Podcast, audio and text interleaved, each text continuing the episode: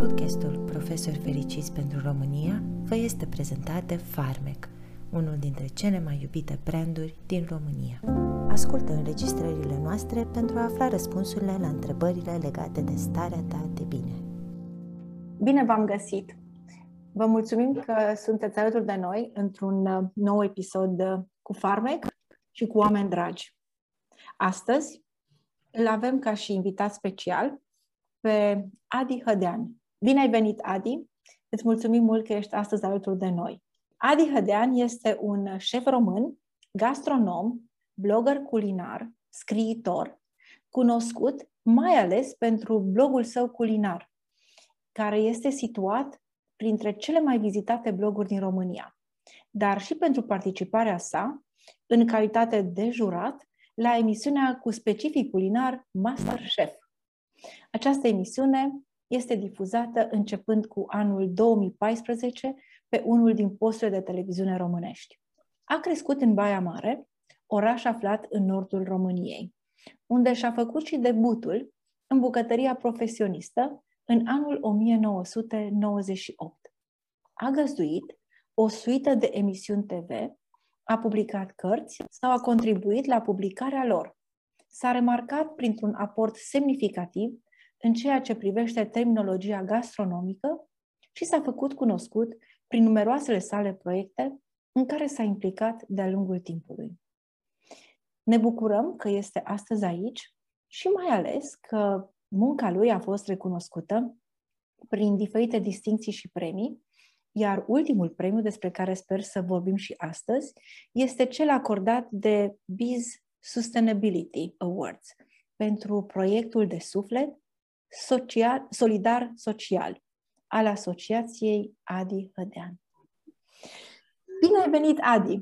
Ne bucurăm că te avem astăzi aici. Este o onoare să fii alături de noi și sunt convinsă că ascultătorii noștri vor dori să te audă, să te descopere și să inspiri. Pentru că, pentru mine, tu ești o inspirație. Aș începe cu o întrebare de, de început. Oare când ne-am întâlnit noi? În ce an vorbeam despre, despre educația pentru, pentru mâncare? Nu mai știu asta? exact în ce an. Uh, uh, mi se întâmplă să fac așa de multe lucruri uh, încât dacă ar trebui să le și țin minte pe fiecare în parte, cred că noi n-am putea acum să stăm de vorbă, că ar trebui doar să stau așa să le rememorez. Dar eu cred că undeva prin 2011, dacă nu mă înșel eu, cam mhm. atunci, alea vremurile, 2011. Cam așa, exact. Atunci când am început, uh, tu începusezi un proiect de uh, să mâncăm sănătos în grădinițele din uh, Cluj. Da. Și țin da, minte farfurii vizita, farfurii curate, exact. Și țin minte vizita ta la noi în bucătărie când ne uitam ce mănâncă copiii și uh, cum putem să-i aducem să înțeleagă, de fapt, ce înseamnă să, să ai grijă de sănătatea ta prin uh, ceea ce mănânci. Mi se pare da. extraordinară întâlnirea noastră și de atunci am uh, rămas un fan al tău în tot ce faci. Așa că aș vrea să te întreb cum de te-ai atașat de proiecte educaționale? Pentru că suntem unde suntem, noi ca mhm. specie pe de parte și noi ca națiune încadrată în specia asta și în mod uh, evident lucrurile nu stau uh, perfect, sunt chiar departe de a fi perfect, nu sunt roz deloc și eu am convingerea asta că ne poate fi mai bine și individual și tuturor doar prin educare, prin autoeducare sau prin uh, supunerea la un proces de educație venit din exterior, dar nici nu poți să te supui unui proces de educație dacă nu ești tu un pic autoeducat. Acum vorbesc sigur din perspectiva adultului, pentru că dacă vorbim despre mm-hmm. educația copiilor, lucrurile stau puțin diferit. Uh, cei care au uh, mai mult uh, șansă, să zicem, sau șansa unor părinți deschiși și care sunt dispuși să facă eforturi ceva mai mari, reușesc să aibă parte de educație ceva mai bună și așa mai departe. Da? În principiu de asta, pentru că cred că e foarte important să fim educație. Educația este, de fapt, educația și cultura sunt lucrurile care mm-hmm. ne mhm. țin, pe de-o parte, împreună și care ne țin funcționali împreună, că nu, nu, e, nu e egal dacă suntem împreună bine sau împreună în condiții rele. Mm-hmm, exact. Mulțumesc frumos. Aș vrea să, să mergem la proiectul în care noi ne-am întâlnit pentru prima dată, proiectul Farfurii Curate. Și dacă vrei să ne povestești un pic de la Pirul Ierbii, cum a început, de unde ți-a venit ideea și ce, ce schimbare ai reușit? Păi, uh, ideea mea a venit de la Oana Buzatu, care lucra la primăria Cluj în perioada aia, nu știu dacă mai lucrează. Ea mi-a spus, ce băi, uite, ce zici dacă? Cum ar fi? Uh-huh.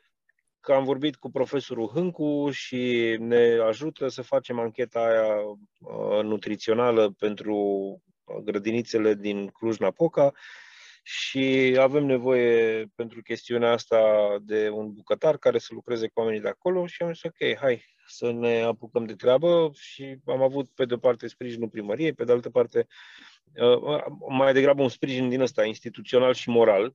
Uh-huh. Sprijinul financiar l-am avut de la o bancă, am câștigat un grant uh-huh. în valoare de 5.000 de euro, bani pe care i-am pus în acest proiect. Și am reușit cumva să împărțim 5.000 de euro la 3 ani și la foarte mulți copii. Uh, și sigur că a fost și foarte, foarte multă muncă pe lângă banii ăștia. Am mers din grădiniță în grădiniță acolo unde am fost primiți, că n-am fost primiți chiar peste tot și nu, nu peste tot uh, am fost întâmpinați cu bucurie oricum. Asta mă gândesc eu din cauza rezistenței la schimbare pe care o avem cu toți în mod natural și pe care instituțiile statului român au uh, dezvoltat-o și ai adus-o la rang de artă și grădinițele de stat sunt niște instituții ale statului român până la urmă. Da, da, una peste alta n-a fost chiar atât de rău. Adică am întâlnit mulți copii, am întâlnit mulți părinți, am lucrat cu destul de mulți educatori și bucătari din grădinițele acelea și a fost uh, pe cât de greu, pe atât de frumos. Mi se pare un lucru extraordinar ce ai reușit să faci, mai ales uh, mi-a plăcut moto pe care l-am împărtășit atunci cu tine, în care spuneai că farfurile rămân curate pentru că mâncarea este gustoasă. Mie mi-a rămas în minte ideea asta și de câte ori uh, mergeam la, la, la, la școală, în cantina școlii, mă uitam dacă farfurile rămân curate, însemna că mâncarea pe care am gătit-o era cea care era bună pentru ei.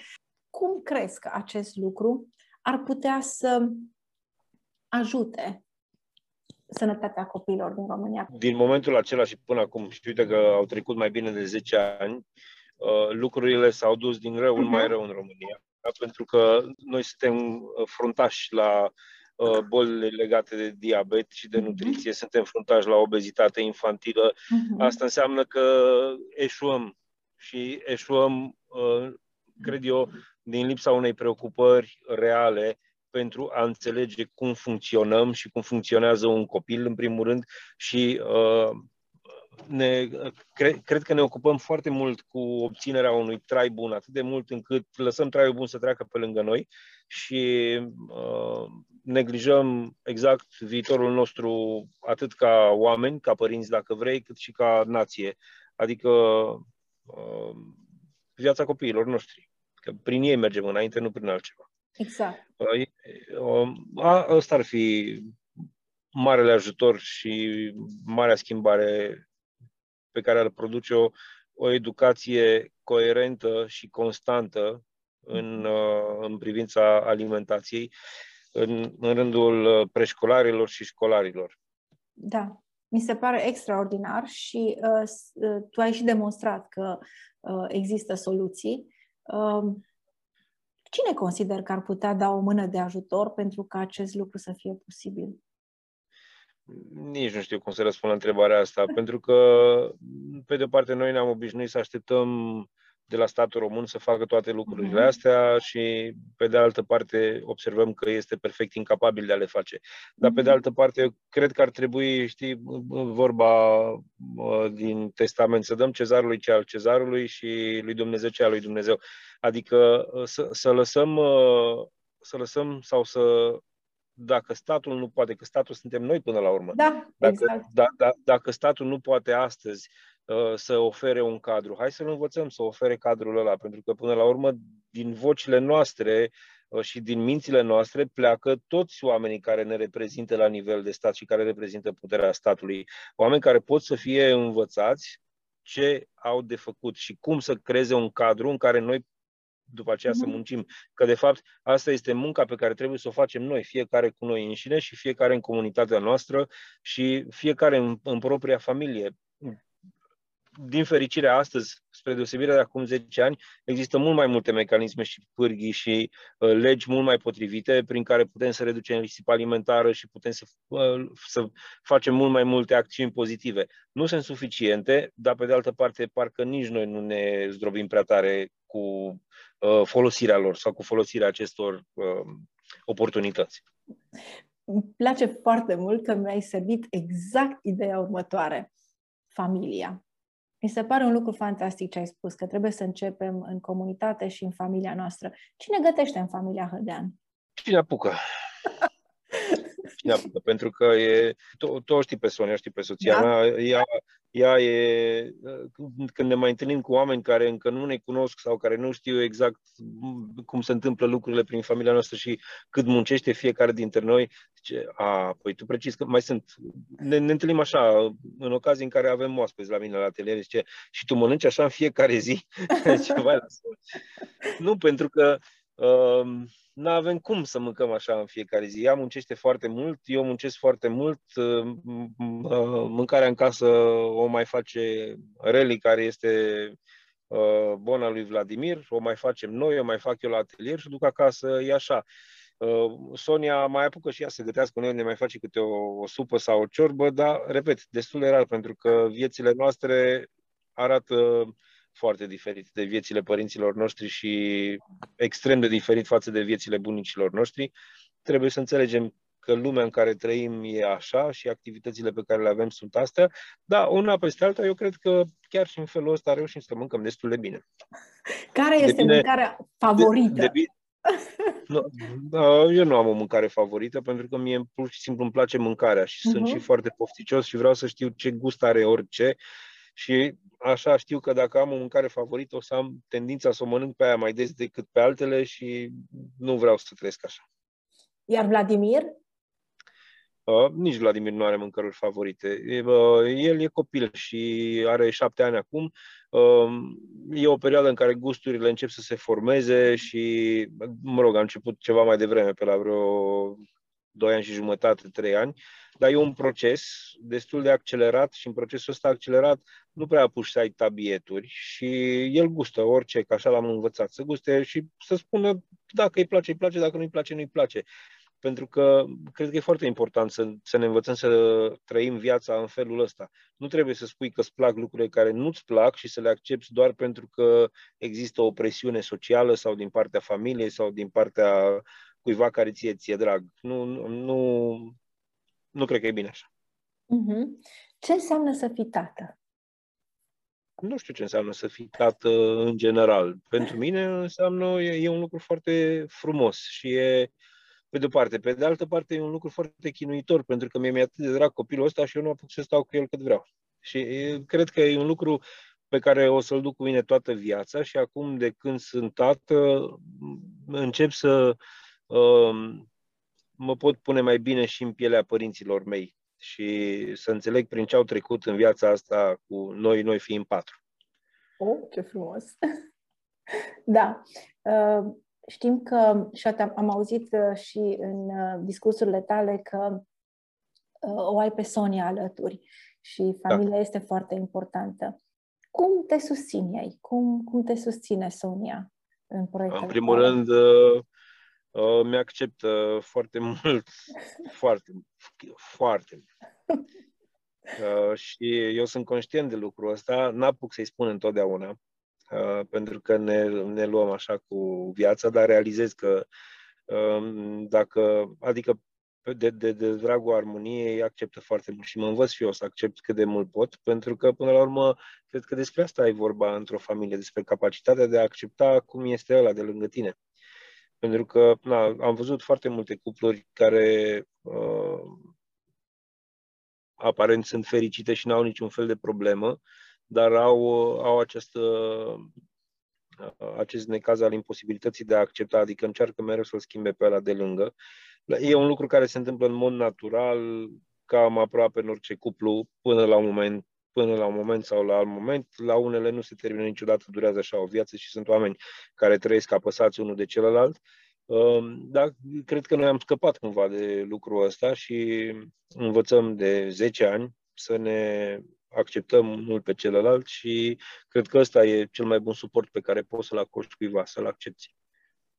Este fantastic. Amândoi sunteți doi oameni pasionați de ceea ce faceți și um, asta se vede și știu din propria experiență ce înseamnă să fii pasionat și să, să arzi pentru meseria ta.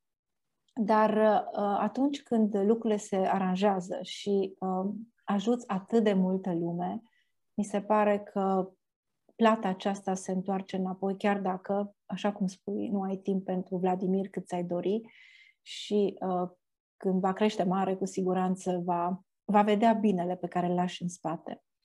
Bine, nici el nu are atâta timp pentru mine cât aș dori eu, pentru că, ok, când era mic era mult mai simplu, era acolo tot timpul. Acum are programul lui, are uh, programul lui de școală, care e câteva ore în fiecare zi, are prietenii lui pe care îi vizitează și cu care se vizitează, adică are o lume proprie, că el este o, un, un individ de sine stătător, chiar dacă momentan e în casa noastră uh, și sub tutela noastră. Uh, nu, nu ne aparține, este doar copilul nostru, dar nu ne aparține și încercăm să-i lăsăm acest spațiu și să nu-l uh, asuprim și să nu-l cotropim atunci când are nevoie de intimitate. Și, și de aici apare lipsa asta de timp, că atunci când pot eu, nu poate el și așa mai departe. Da? Mă rog, ne împăcăm cumva. Ca și tata cu fiul, e foarte mare lucru. Aș vrea uh, să îmi spui un pic despre proiectul tău de suflet. Am uh, am văzut în ultima perioadă și am auzit foarte mult despre uh, Asociația Adi Hădean și despre minunile pe care le face, aducând într-un fel anume starea de bine la oameni. Săptămâna da, trecută am, am auzit și de premiu și vreau să te felicit. Este uh, extraordinar. Am urmărit discursul tău și uh, este un uh, proiect foarte curajos în aceste vremuri și aș vrea să auzim cât mai multe despre el. Eu nu cred că e un proiect curajos, cred că era ceva necesar, pentru că noi suntem așa o organizație mică, dar nu chiar atât de mică, suntem mai mulți oameni uh, în, în grupul ăsta, adică familia noastră este extinsă, nu sunt doar eu, Sonia, Vladimir, David, Cățelu și uh, cine mai e, sunt toți colegii noștri împreună cu care lucrăm deja de 2 ani, 3 ani, 5 ani, colaboratori ai noștri destul de mulți, adică suntem suntem destul de mulți și în momentul în care a venit criza asta și starea de urgență și pandemia anul trecut, în martie, ne-am luat un pic de pauză să vedem ce avem de făcut, pentru că am înțeles foarte repede că lucrurile nu o să mai fie la fel pentru o perioadă și perioada aia o să fie destul de lungă și când, eu cred că atunci când vine un moment de criză, trebuie să faci exact ce spune instinctul, adică să strângi rândurile, nu să te împrăști unul într-o parte, unul în cealaltă. Și exact asta am făcut. Am stat de vorbă cu Sonia, că ne-am luat cam o săptămână în care pur și simplu am făcut o pauză, am rămas uh, noi doi în casă, Vladimir uh, a plecat la mama în Baia Mare să își petreacă acolo starea de urgență, pentru că mama are curte câine, rață, rădașcă și mai știu eu ce mai are ea pe acolo. Și ne-am, pur și simplu, am stat și ne-am sfătuit și a fost calea de urmat a, fost, a, a venit foarte firesc, pentru că proiecte de felul ăsta nouă ne sunt foarte dragi. În intenția noastră este în permanență să faci ceva și pentru alții, nu doar pentru tine. Și am zis, ok, asta facem a fost uh, sfatul familiei, să zicem, și din, din el asta a reieșit. Să dăm drumul acestui proiect, să, să nu ne oprim din ce știm noi să facem, de fapt, adică să da. facem mâncare și să o dăm cuiva care are nevoie să o mănânce. Că lucrurile s-au schimbat și că nu mai dăm mâncarea oaspeților din restaurant, ci o dăm unor oameni care Uh, pentru care noi suntem oaspeți, pentru că intrăm în casele lor cu mâncarea asta, nu are o importanță chiar atât de mare. E ceva ce trebuia făcut am avut cum să pornim, am pornit și cred că e, lucrul ăsta e foarte valabil, că atunci când începi să faci un lucru bun, oamenii se adună lângă tine pentru că pur și simplu văd că e bun. Da. Și nu au nevoie de alt uh, stimulent. Care a fost cel mai momentul în care ai simțit bucuria cea mai mare? În, în viața proiect, mea? În acest proiect. În acest proiect. Nu. Uh, nu, un nu moment să... în care poate ai reușit să umpli o mașină sau ceva, nu știu, ceva, când uh, ai nu, văzut. Nu pot să vorbesc despre asta pentru că eu nu văd lucrurile așa. Adică acțiunea uh-huh. mea în viață e uh-huh. uh, foarte cursivă și uh-huh. odată ce am decis că trebuie să fac un lucru, fac un lucru. Și momente de bucurie am în permanență și momente de încercare am în permanență. Nu am cum să fac o ierarhie. Pur și simplu, dacă văd că el merge, eu sunt bucuros oricum. Și uh, la fel de bucuros o să-l împing și mai tare dacă trebuie. N-am, obiectivul meu în, în viață este să fac lucruri care mi-aduc bucurie pentru că le fac. Adică mi-aduc uh-huh. bucurie făcându-le și da în, în felul ăsta, cred că sunt scutit de fluctuații foarte mari în inimă și o să trăiesc cât o broască țestoasă. sunt momente când simți că nu mai poți? Sunt momente în care simt că sunt obosit, dar ideea asta că nu mai pot, nu e. Poate dacă vreau eu să mă alint când am cu cine, dar uh, nu, asta cu nu mai pot nu există. Atâta timp cât sunt viu și sunt sănătos, pot orice. Extraordinar. Și de unde ți energia? Ea este, nu trebuie să o iau de nicăieri. Perfect, deci o întreții. da. Eu cred că energia se întreține consumând-o, adică trebuie să fim așa, într-un fel de curgere, să, uh-huh. să o lăsăm să curgă prin noi și să-și facă efectele și um, în momentul în care faci lucruri, oricare ar fi ele, um, miști energie și îți dai ocazia să primești alta. Uh-huh. Exact, și, da. nu, și nu te blochezi. Uh-huh. Mi-a plăcut foarte mult în interviu pe care l-ai dat, în care ai spus că am respirat, ne-am luat o săptămână și am gândit ce facem împreună. Uh, cât de des respiri, Adi? Ei, respir tot timpul. Da. Conștient. Da. Glumeam pentru că... Nu, respir și momente de respiro din astea în care să nu fac nimic, slavă Domnului am parte și de din astea nu, nu pot să spun că sunt gripat într-un fel. Că dacă am nevoie să plec undeva două zile, m-am luat și m-am dus două zile și cu asta basta și vin înapoi uh, remontat la căpuț și pot să fac în continuare ce făceam chiar dacă era foarte obositor. Că de fapt, până la urmă despre asta e vorba. Trebuie să învățăm să ne acceptăm oboseala și să ne acceptăm vulnerabilitățile și să ne acceptăm înfrângerile temporare, să ne uh, remontăm și să o luăm de la capăt. Asta dacă vrem. Dacă nu, nu trebuie că e bine și așa. Uh-huh. Da. Cum este uh, Bucureștiul din uh, văzut din uh, Baia Mare? După ce te-ai mutat București, Cluj, deci ai fost Baia Bine, Mare, eu am, Cluj, am locuit, în, eu sunt dintr-un oraș așa, Mititel, de la Pâncota, din județul Arad da. și de acolo am plecat în Baia Mare, din Baia Mare în Oradea, din Oradea în Cluj, din Cluj în București și mie mi-e bine oriunde. Asta e foarte mare lucru, da.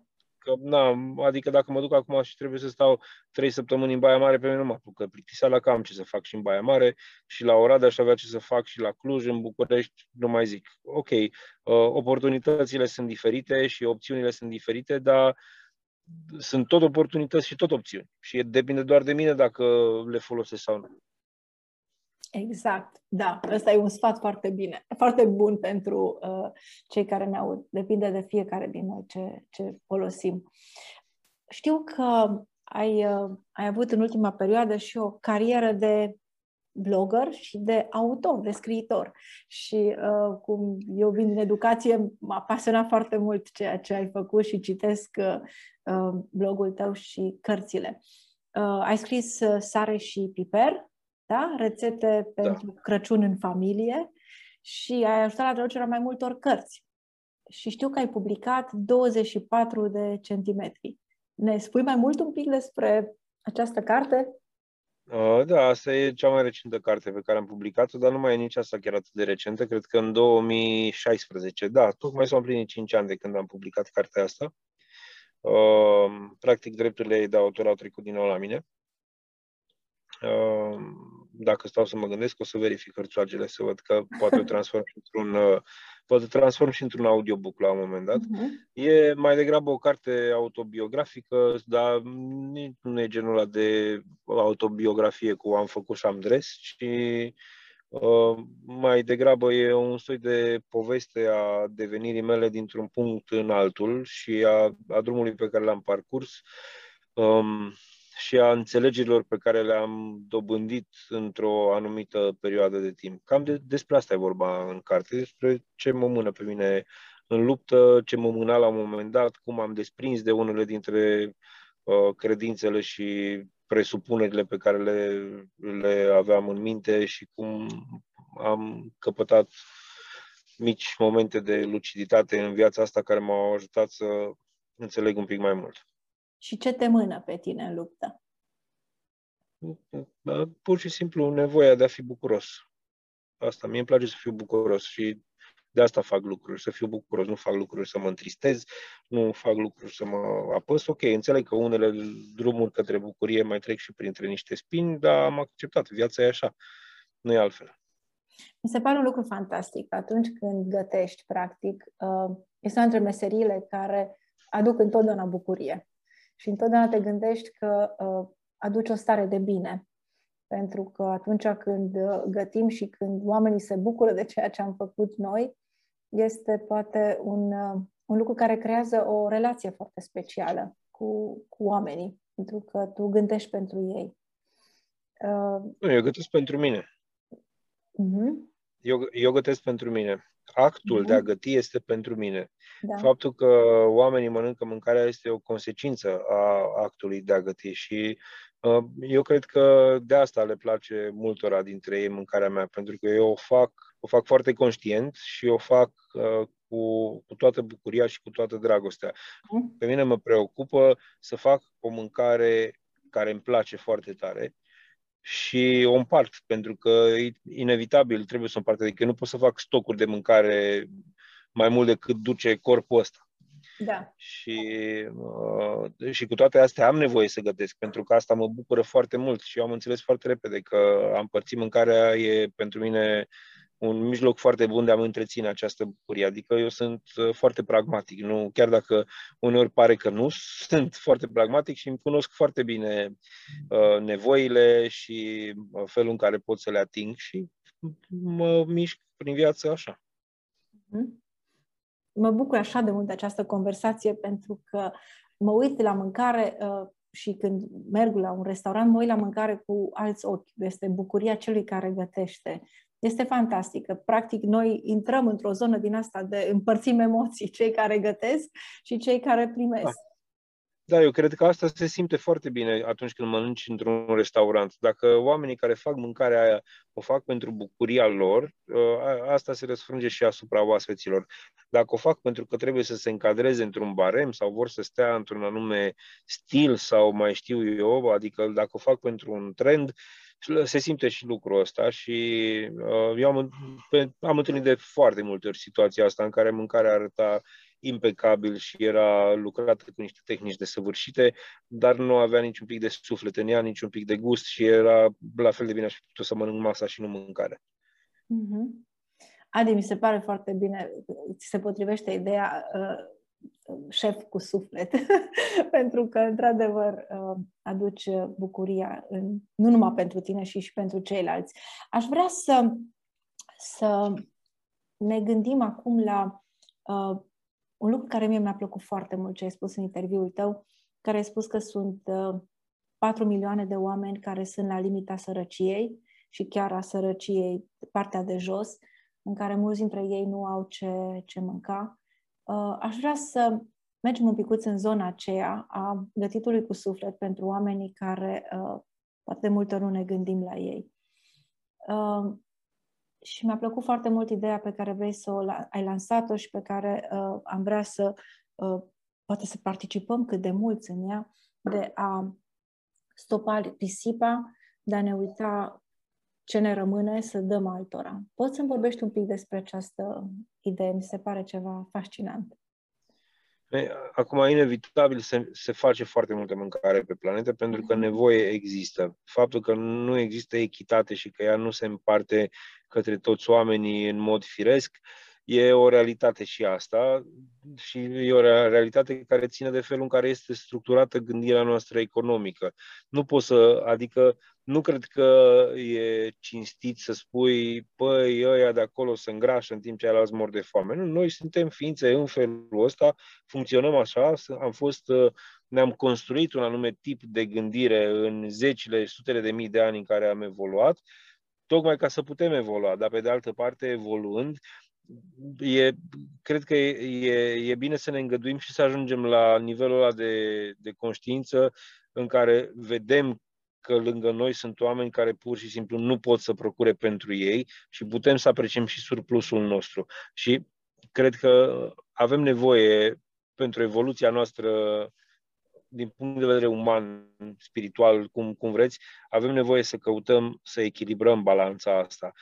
Eu nu spun că trebuie să dai haina ta de pe tine cuiva sau că e greșit să uh, ai uh, avere sau că e greșit să câștigi mai bine decât alți oameni toate lucrurile astea sunt lucruri bune și lumea funcționează în felul ăsta. Dar pe de altă parte, dacă în drumul tău prin viață ai măcar o clipă uh, de atenție în jurul tău, poți să vezi cu ochiul liber că sunt oameni care uh, nu au avut șansele pe care le-ai avut tu. Pentru că noi venim egal dintr-un anumit punct de vedere, dar din toate celelalte 99 suntem inegali și șansele noastre sunt inegale și contextul în care venim în lumea asta este total diferit și fiecare poate să profite de contexte în, într-o măsură diferită și atunci poate că nu e chiar atât de greșit să, um, să încercăm să mai egalizăm noi um, lucrurile. Da, mi se pare extraordinar și uh, Uh, vreau să-ți împărtășesc un exemplu pe care uh, l-am auzit uh, de la o prietenă mea din Statele Unite și care merge exact pe ideea ta de a, de a conștientiza că sunt oameni care n-au ce mânca. În perioada de izolare, ea este bunică în Washington și nepoata ei în New York, nu se văzure de un an de zile și s-au gândit cum pot să facă ceva pentru comunitate. Așa că bunica din Washington a, a avut o rețetă i-a împărtășit-o nepoatei și uh, fiecare s-au hotărât să facă 250 de porții de mâncare în Washington și New York pe Skype, practic, iar uh, organizația care adună aceste porții de mâncare în Statele Unite există, nu știu dacă există și aici, să poți găti acasă și să trimiți uh, mâncare la, la oamenii care au nevoie au mers și au colectat uh, mâncarea uh, și a ajuns, uh, porțile au ajuns la 500 de oameni gătind așa cum stăm noi acum de povești. M-a inspirat foarte mult și când am auzit vorbind despre faptul că noi risipim mâncarea, că copiii noștri nu sunt încă conștienți de ceea ce mănâncă și că nu apreciază mâncarea, cred că acest tip de organizații, cum ai pus-o tu pe picioare și cum vrei să inspiri pe alții să devenim conștienți de risipă, mi se pare ceva fantastic. Și aș vrea să îmi spui cum am putea să ne implicăm? Ce crezi că un om ca și mine, din Cluj, ar putea face ca să ajute la stoparea risipei, să devină activă? Ei, în primul rând, nu mai risipi. Asta e cea mai simplă metodă. Nu mai cumpăra mai mult decât ai nevoie. E, e, asta e o muncă de autoeducație foarte grea. Să nu credeți că e ușor. Și eu nu iau uh, lucrurile astea ca fiind ușoare, pentru că și eu trăiesc tot pe planeta asta și eu sunt tot un om care se comportă exact ca restul oamenilor. Să nu credeți că sunt diferit. Uh, cred că ăsta este primul pas pe care putem să-l facem fiecare dintre noi. Să nu mai cumperi mai mult decât ai nevoie să mănânci, să, să faci o mică socoteală a lucrurilor de care ai nevoie cu adevărat pe parcursul unei zile din viața ta, pe parcursul unei săptămâni. Și atunci lucrurile se mai ordonează un pic. Și uh, după aceea, sigur că uh, există tot felul de organizații care se ocupă cu colectarea mâncării în surplus. Mă refer acum la băncile de alimente, Mă refer la organizații care pot să primească donații oricând și să transforme donațiile astea în mâncare pentru oamenii nevoiași. Uh, dacă vorbim despre programul nostru, Solidar Social, era, mhm. are și un site, activsocial.ro. Uh, acolo, uh, acolo sunt toate detaliile, adică oamenii pot să participe cu ore de voluntariat atunci când este nevoie, pot să participe cu donații, pot să participe cu uh, donații din impozitul pe profit. Uh, ăsta e un beneficiu oferit de statul român, să zicem. Uh, cu donații în alimente, în orice, în ambalaje temnice, pentru că e nevoie de foarte multe lucruri și noi deservim acum peste 1000 de oameni în fiecare zi și proiectul se extinde la nivel național, adică uh-huh. ne duce mai departe, mai departe. Acum suntem în București, în Petrila, în Constanța și în Ploiești. Uh-huh. Și la Cluj? Vrem să, la Cluj când vrem veni? să, vrem să venim cât de curând și la Cluj. Am început deja să facem demersuri, uh, dar până la urmă totul ține de capacitatea noastră de a lua mâncarea asta și de a o trans- ingredientele și de a le transforma în mâncare. E o chestiune care ține de infrastructură și dacă România are puțin din ceva, apoi are puțin din infrastructură pentru orice. Uh-huh. Și noi asta încercăm să facem acum. În timp, ușor, ușor, să construim o infrastructură care să poată prelua cât mai mult din mâncarea asta, care altfel ar deveni risipă alimentară și nu mâncare. Uh-huh și să o punem exact acolo unde este nevoie, pe de o parte. Și pe de altă parte, scopul nostru uh, final este să putem prelua cât mai mulți dintre oameni din comunitățile sărace sau care acum sunt asistate și să învățăm cum să producă pentru ei și pentru comunitățile lor, adică să devină independenți, folosind exact această resursă care pentru unii este în surplus și uh, pe care mulți nu au deloc. Oh, extraordinar. Da, deci nu le dăm pește, le învățăm să pescuiască. Le dăm peștele da. până ies din foame, dar da. între timp trebuie și, să învățăm și să pescuiască, da, da, pentru da. că uh-huh. învățându-i pe ei, ne învățăm și pe noi. E da. așa. Nu, nu, nu, nu, adică eu nu văd munca asta pe care o facem noi ca pe muncă de caritate. O văd ca pe o investiție într-o societate în care ne-ar plăcea să trăim. Uh-huh. Cum vezi uh, implicarea copiilor în, uh, în acest proiect de conștientizare, practic, a mâncării pe care uh, o consumă, de a ajuta uh, cei care nu au uh, mâncare suficientă, de a, de a fi... Pe, pe, pe ai noștri căutăm să expunem cât de mult și recomandarea mea călduroasă pentru toți părinții este să își expună copiii la aceste realități, pentru că în felul ăsta sunt convins că îi vor ajuta să devină empatici, ființe sensibile. Nouă ni s-a tot transmis în ultimul timp sau ni s-a băgat în cap că e greșit să fii sensibil. Nu e adevărat. Să fii sensibil e cel mai bun lucru care se poate întâmpla unei ființe omenești, pentru că în felul ăsta poți să stabilești niște relații uh, cinstite și calde cu oamenii din jurul tău și asta evident că se răsfrâng și în interiorul tău. Cred că asta e cheia, cheia evoluției uh, bune a speciei noastre este sensibilitatea, de fapt. Și asta trebuie cultivată de la cele mai fragile vârste.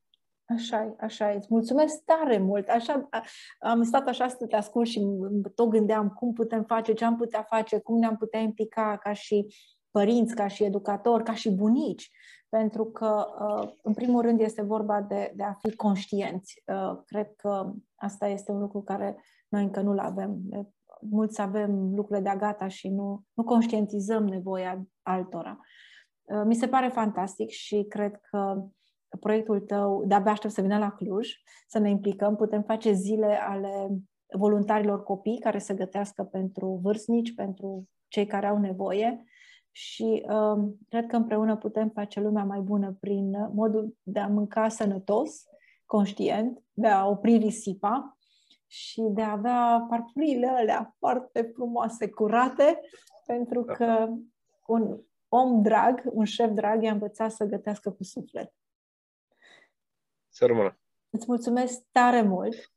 Mulțumesc și eu pentru mult ocazie. succes și uh, sunt convinsă că vom mai avea ocazii să vorbim despre, despre sănătate, despre emoții, despre starea de bine, pentru că totul trece prin stomac. Da. Când mâncăm și ne simțim bine, putem să ne uităm unii la alții și să ne facem planuri de viitor. Îți mulțumesc pentru acest mulțumesc, mulțumesc timp petrecut și împreună. Revin cu multă bucurie la următoarea ocazie. Mulțumesc mult, Adi. O zi minunată. Mulțumesc! Podcastul Profesor Fericiți pentru România v-a fost oferit de Farmec, un brand creat și iubit de români. Vă invităm să ne urmăriți și pe YouTube pentru a putea vedea înregistrările noastre video.